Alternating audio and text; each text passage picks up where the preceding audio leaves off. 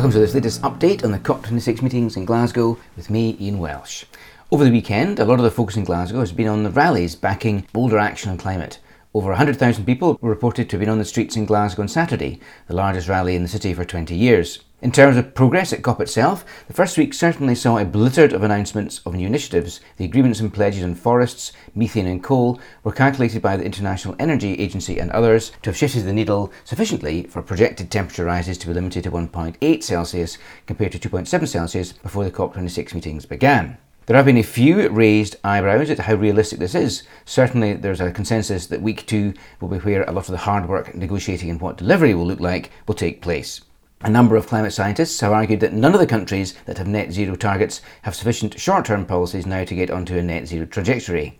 Their concern is that we're still at the vision stage, which is not yet matched by action. So, there is a lot still to be done.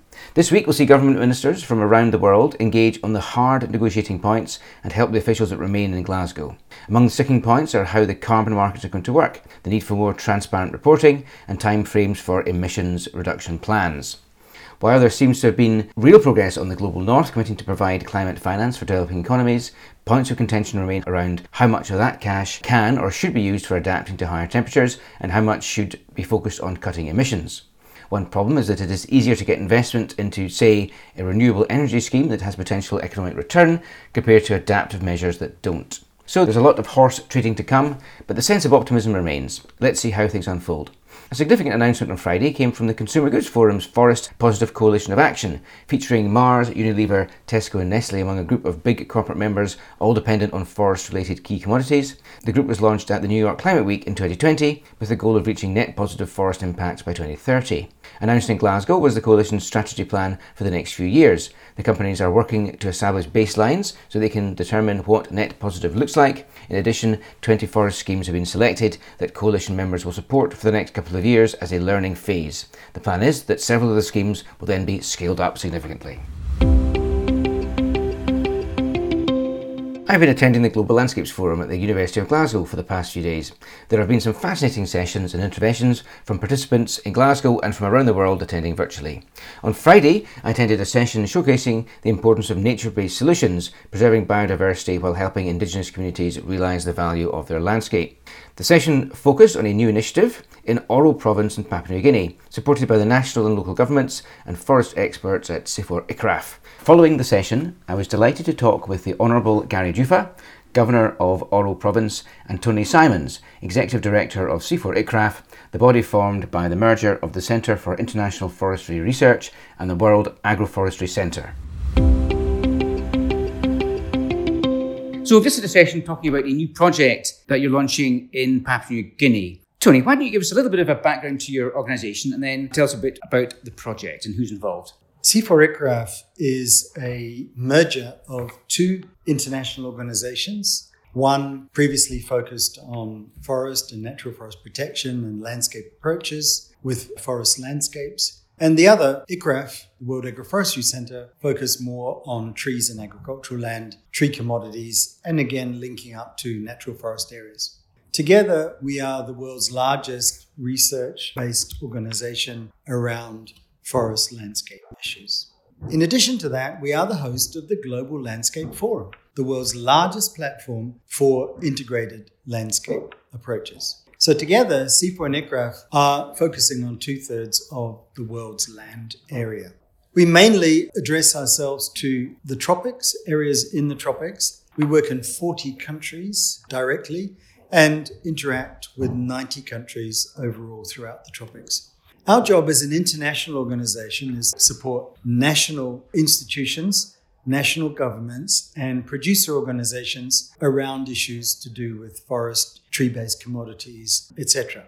We have two headquarters, one in Bogor and one in Nairobi. And so we have 800 staff and we have an annual budget of about $100 million a year to spend on research, development, building up evidence in our warehouse of knowledge, in our warehouse of information, analyses, data, technical, social, and policy solutions, we have $2 billion of prior investment in knowledge. We are the Amazon warehouse of forest, agroforestry, land use, tree commodity information. And what we seek to do is to turn those knowledge products into knowledge services, demands that countries, corporates, and others want. And it's been an absolute delight to partner with Papua New Guinea on a new venture. It's not a project, it's a program. It's a collection of projects that together join up to have six major thrusts around uh, policy, forest re- remuneration, building community and producer networks, valuing true resources in those landscapes, fostering a, a, landscape steward approach, and bringing digital agriculture to these landscapes so that we're using tools and information and not only scientifically and remotely driven through satellites, but collected by people themselves so that they're the ones, if they're not trusted, uh, you've collected all of this data at the community level, there's self assuring, self monitoring. But if people don't believe you, we can back them up. It's not that we're the first point of information, we're triangulating and supporting what's happening on the ground. Gary, why don't you tell us a little bit about the project from your perspective? You're the governor of Oro Province in Papua New Guinea. What is the program setting out to do? Well, the program sets out to look at how we can basically have our people who have been taking care of these forests. And you know, at one time you could say this: these are their forests. However, I would like to look at it as these are assets of the world.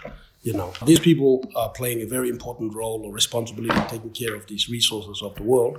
Now, with the world being a global village, interconnected and interconnected, and facing challenges together such as global warming, climate change, how can we look at this particular situation whereby this is an opportunity to mitigate that, and these are the people involved? The people from this particular forested area are going to be an example that we can replicate in the province and then throughout the country. And we're looking for partners that can assist us in achieving those objectives. Obviously, I'm not a scientist. Obviously, I'm not an expert on sustainable land use, etc., etc. But I do know people who are, and I've connected with them. CIFOR ICRAF are those people. They're the organizations that we feel very comfortable and satisfied that they can help us, take us on this journey to where we want to go. We want to be able to end up somewhere where our people can live with dignity. They can generate income from their land. They can protect their forests on behalf of the world. This can be an example, not just our province, or our country, but the rest of the world. And we're so glad to invite organizations such as CIFOR ICRAF to come and help us achieve this. We're looking at here, you're trying to realize the assets of the forests without destroying the forests, essentially. We've got a 150 million euro program in mind. How's that going to work, Tony? What is the funding looking like now, and what's the funding look like throughout the program's life? So, Ian, amazingly, the national government and the provincial government have realized that they need to have skin in the game right from the very beginning. They've laid the foundational funding to get this off the ground, to build the facilities, to buy the vehicles, to put it in place, to convince others that this is uh, an investment that really matters to them. It's a priority for them. It's not a transient thing, it's not a handout.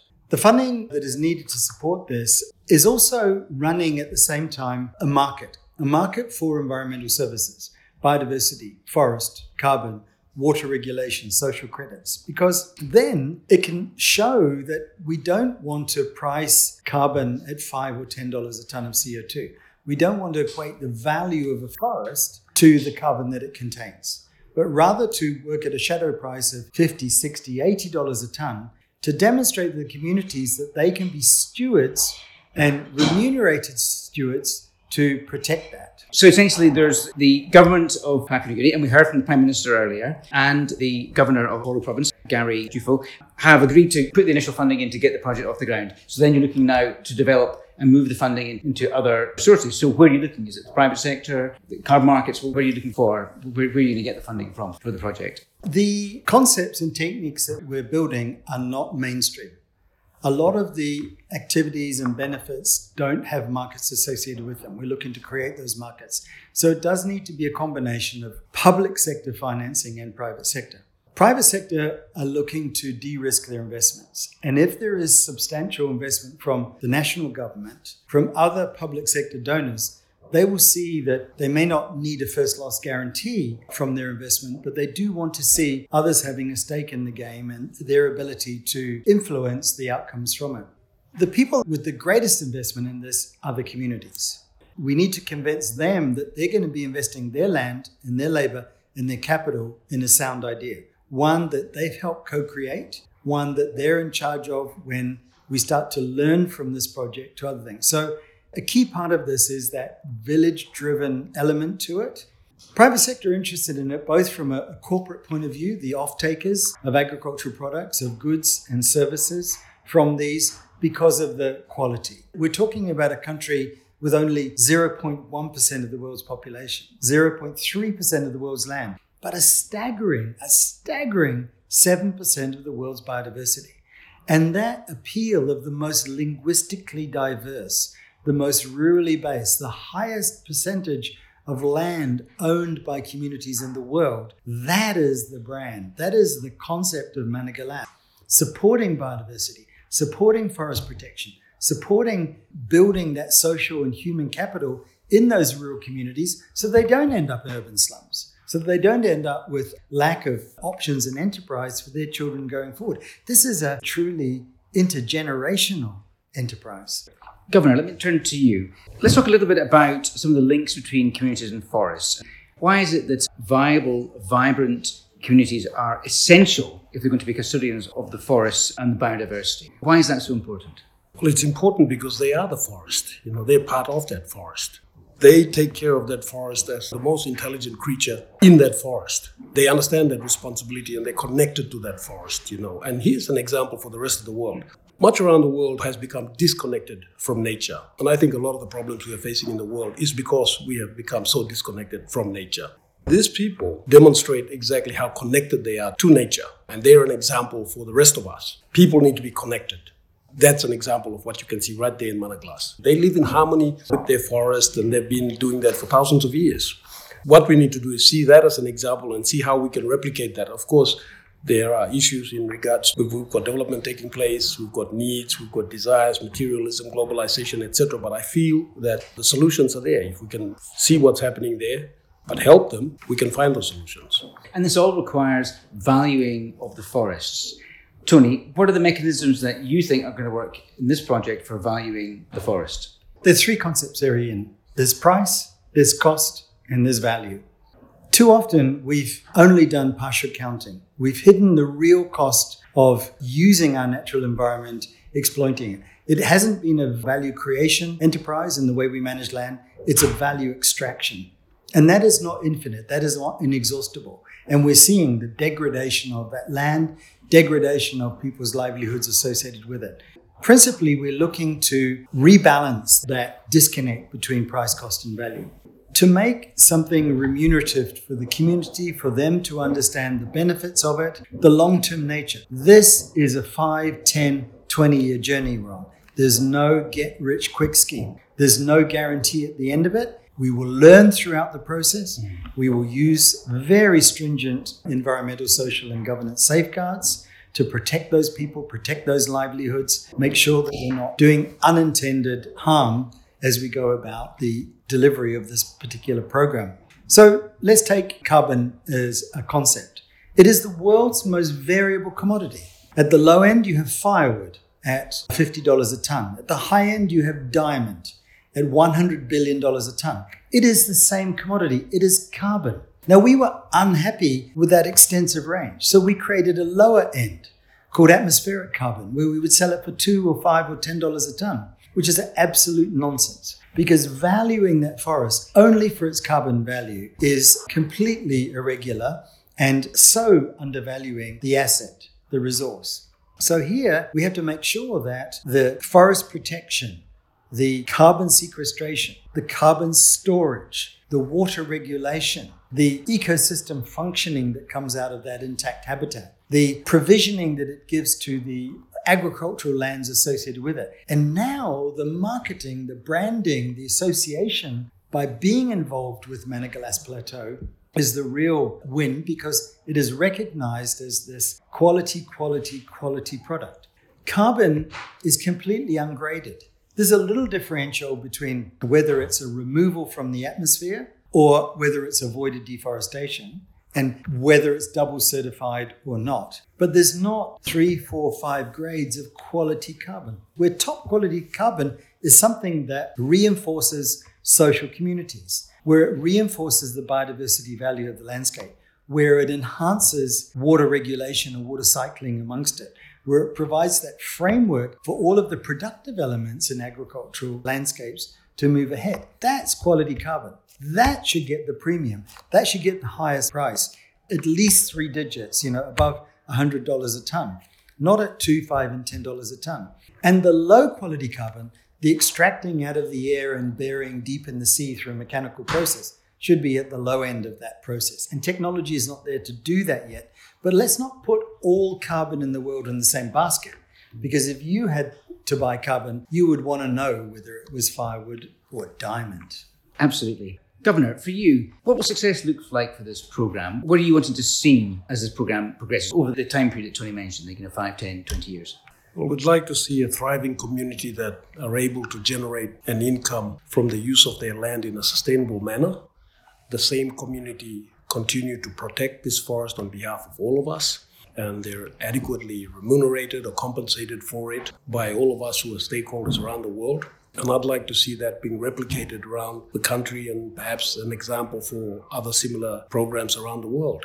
But the people are going to be able to generate, sustain their livelihoods, and at the same time continue in their responsibilities to the world as custodians of these forests. That's what I'd like to see. You said something earlier which I thought was very powerful. You mentioned that we're all indigenous communities because we're all indigenous to the world. Is that something that you're seeing in your province that the communities there they recognise that they have this responsibility now for these forests for everybody? Well, to be honest, over the years they've been, I would say, miseducated or diseducated to believe that a better life is to get an education, to get out and acquire material wealth, and that is supposedly civilization. So they have been convinced to move down that pathway, when in fact they have a better life already. They have their own land in, in an area where there is abundant food, shelter, protection that they need. But how can they be able to continue living that life and also be able to generate income revenue for themselves so that they can feel part of this world?